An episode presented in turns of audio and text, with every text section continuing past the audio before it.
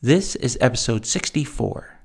In this episode, we will be discussing teaching interactions and the things that I learned from professional parents. So let's begin. Smarter Parenting welcomes you to our podcast series, The Parenting Coach for ADHD. Here to heal and elevate lives is your parenting coach, Siope Kinikini. Hello, everyone. How is everyone doing? I hope everybody is doing great. I am doing fantastic. And actually, today is an important day because I want to discuss with you what I learned from working with professional parents. And what I mean by professional parents, I'm talking about group home parents who have made a career, made their lives in working with children, troubled children, and helping to shape their behaviors using the teaching family model. And there are wonderful things that I learned by observing and working with them that I want to share with you. Before we begin talking about this, I do want to give a shout out to our sponsors, the Utah Youth Village. We here at Smarter Parenting are super grateful for the support that they give us in order to provide these podcasts. I've been so happy to communicate with a lot of you actually who have contacted us for individual coaching. It's been a little bit of a fiasco in organizing, getting everything ready. However, at the same time, we are learning a lot and we actually are excited to continue to reach out to people around the world. So this has been a really kind of a crazy ride for me because in being able to communicate all of these wonderful things that I've learned over the years and also that I've been able to observe from other people who are, who are using the teaching family model, we have also been able to share this with people through the podcast and really bless their lives and provide them with some insight and some strategies that they can use with their own children. What I do want to talk about today are uh, two group home parents that I worked with. Now, in the teaching family model, they're called uh, family teachers, and their role in a group home is to act as the parents. They are usually a married couple, they share responsibilities in the home, but children are brought into a group home setting, usually having been removed by the court system, and they're there to learn skills in order to reintegrate them back into their home environment and to help them become successful as adults. So, this is a way uh, that we can keep families together by providing providing a group home setting and helping them learn these skills so they can return home and be with their, their parents and their siblings. Um, the group home parents that I worked with were all fantastic, and I worked with quite a few, but I do want to focus on two specific group parents that I worked with. They were just fantastic in their approach and in their ability to help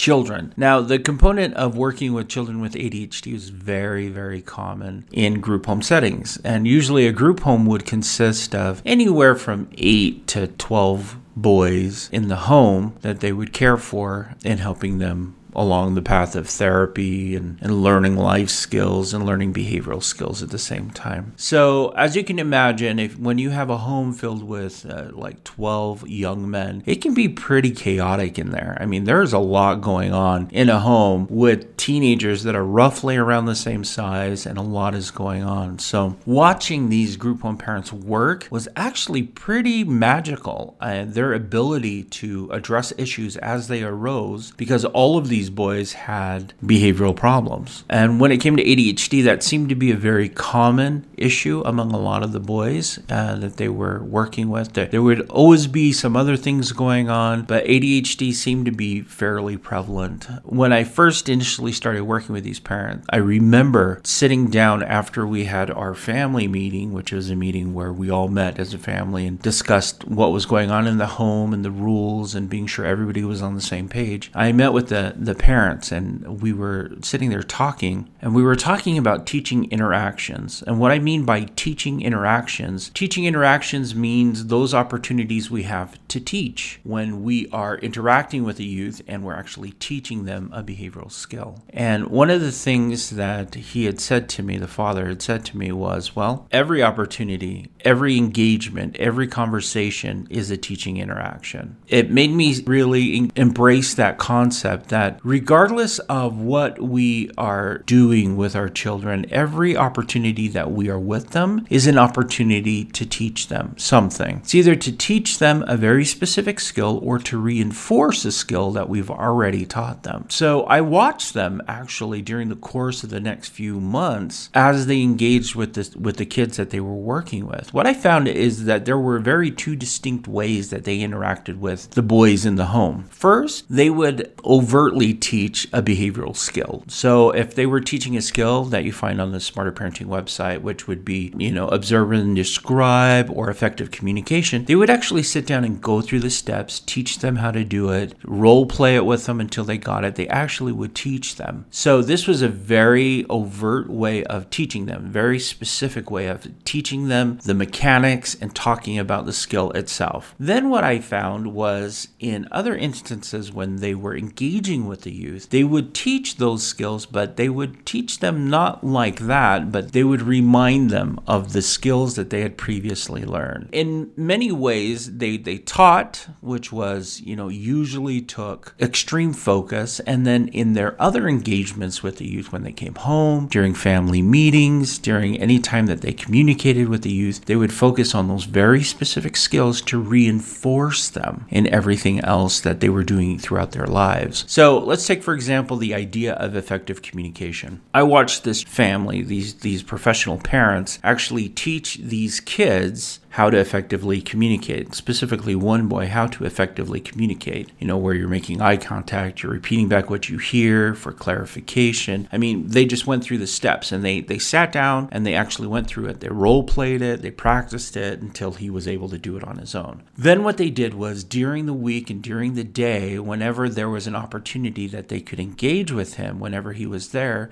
they would remind him of what he learned. They would say, Hey, do you remember we used effective communication? And when the young man uh, acted out or he had difficulty with something and expressing his feelings, they actually would go back and remind him again. Remember, we talked about effective communication. Let's just revisit that. And it wasn't like they were doing a whole teaching intervention like they had done initially. It actually was just a reminder and kind of helping guide him along. As I watched them do this with various skills, because they did this with problem solving, they did for different boys, I noticed that they actually spent more time in the reminding and reinforcing area than they did in the actual let's sit down and learn this skill. So they would learn the skill, learn the skill, but then they would spend a lot more time developing the nuanced parts of it with the youth by communicating with them about it, reminding them of the steps, practicing those steps over again. And so it was really fascinating to watch them work because every boy in the home would have very specific skills that they needed to improve and that they needed to further integrate into their being. And so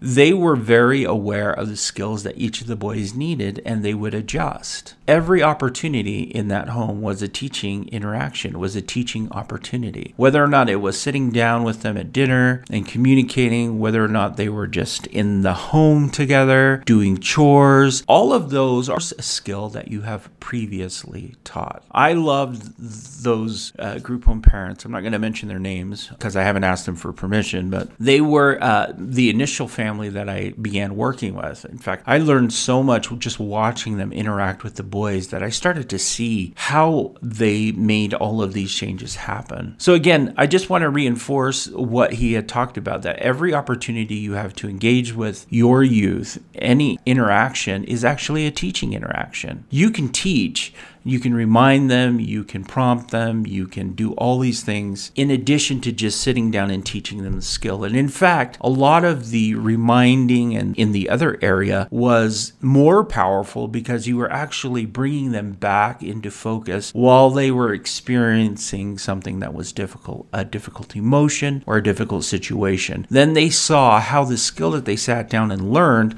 should be integrated into their new well being it was amazing to watch. Absolutely amazing to watch. And to see them work through that. Every opportunity, and this is one thing I do want to drive home to you, is that every opportunity you have to interact with your child is an opportunity to teach. It's a teaching interaction. And if you're teaching your child a skill, so sitting down and going through each of the skills and writing things down and practicing it, and you know, you're sitting down and you're going through each of the steps, that's one part of the teaching. And then the other part is integrating it into normal life by prompts, by reminding them, hey, hey, we, we practice this skill. Let's practice it again. Or you're struggling right now. Remember how we dealt with this by learning that skill? Now, how can we use that in order to help you move forward and to progress? So, every opportunity is an opportunity to teach. Now, the other group home family that I worked with, they were fantastic as well. They were uh, really, really amazing. One of the young men in the home had ADHD in addition to some sensory issues. So they initially thought it was autism, but it seemed he was higher higher functioning. So he did well in school, and yet he had these behaviors that just seemed to be very difficult for him to to manage around the home. For one thing, he would walk around the home making very strange noises, just out of the blue, almost like tics, like he had a tic. He would make these noises like screaming noises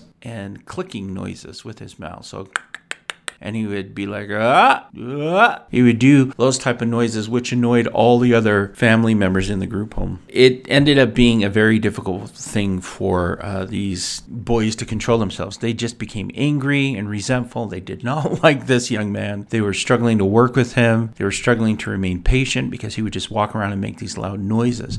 One of the other things that he struggled with was he would actually speak super loud, like more loud than you should when you're communicating. He just just had a very loud tone, loud voice. So you could hear him anywhere in the home, in the group home. And so these teaching parents actually were helping him learn appropriate ways to respond and learning other soothing and, and calming techniques in order to deal with his overt behaviors. In addition, they were also working with the other boys on how to control their emotions and their feelings and also to follow instructions in dealing with this difficult situation situation. Now, uh, when I met with them in, during our team meeting, and during the team meeting, we all just the adults are in there and we're talking about the best ways that we can proceed. One of the things that this uh, group home taught me was the importance of integrating our teaching to everyone that is involved in the home. So, if there's a child that has struggling with a very specific behavior, how teaching skills to other members of the family will be helpful just as much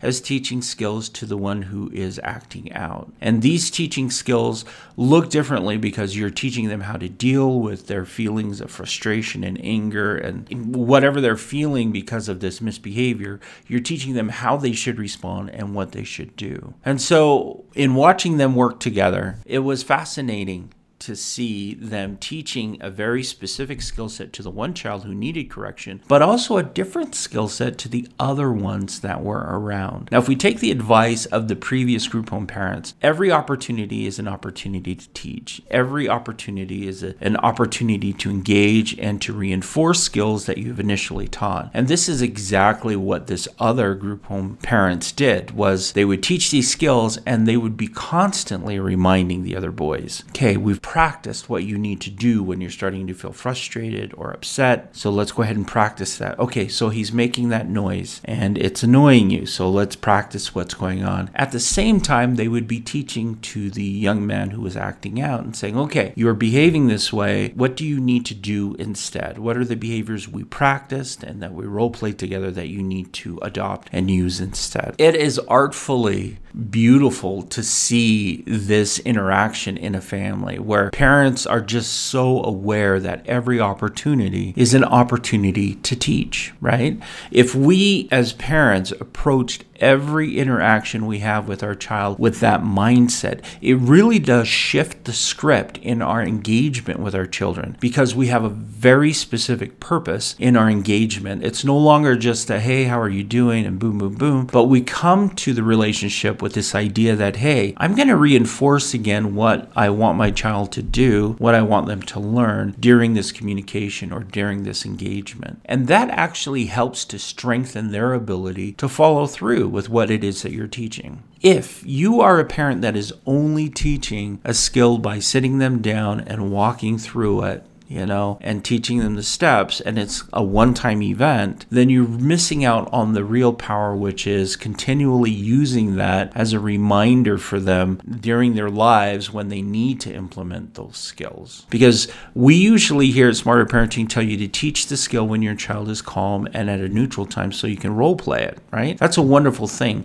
But when your child is tantruming, you want them to use the skill that you've been practicing during that calm time. You want to draw all that information into the new situation so they can adapt and adjust and, and do things a lot better. For me personally, this is the, the artful part of parenting. This is the beautiful part of parenting. And this is actually the powerful part of teaching these skills and integrating it into real life. So we can give you all the skills and you can practice it in this one time event or this two time event where you're sitting down and expecting them to just adopt it and use it during these other times when it be, may be more difficult. However, to artfully bring that into their reality, it's going to take you prompting them and approaching every interaction as an opportunity to teach. So before bedtime, remind them of the skill. You know, during dinner, remind them of the things that you've practiced. When they get home, remind them of whatever skill that you were focusing on. You want to constantly bring that into their everyday part of life in order for them to be successful. And by reminding them, practicing it with them,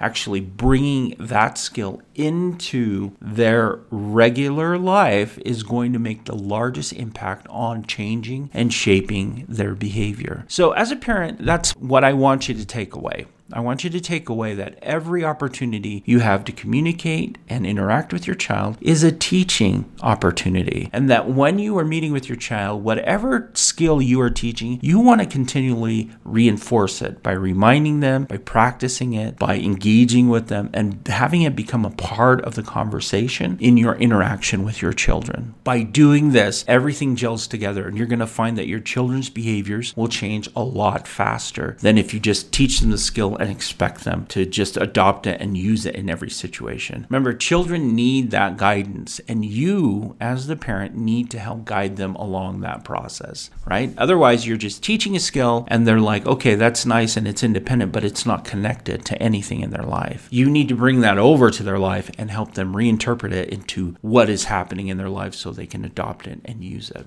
again, I'm so grateful for all the parents that I've worked with throughout the years and throughout the, you know, however long I've been doing this forever. I feel like I've been here 100 years. They have taught me so much, but these are some of the takeaways that I've taken from them in watching them, observing them, and communicating with them was that every opportunity is a teaching opportunity. And if you have a child with a problem behavior, it's good to teach that child, but it's also good to teach to everyone else in the family how to adapt and adjust to what it is is. And it doesn't have to be the same skill, it just has to be a skill to help them deal with it as well. So you're not just focused on the one child with the issue, you're focused on helping everybody along so they can all support each other. Wonderful, wonderful to be with you today. Presenting this information to you actually feels really liberating for me because I feel like in many ways, a lot of this stuff are things that I've carried around with me and I've been able to share them with the few families that I've worked with on a one on one basis. But to be able to present this information to you through a podcast, it's powerful to me.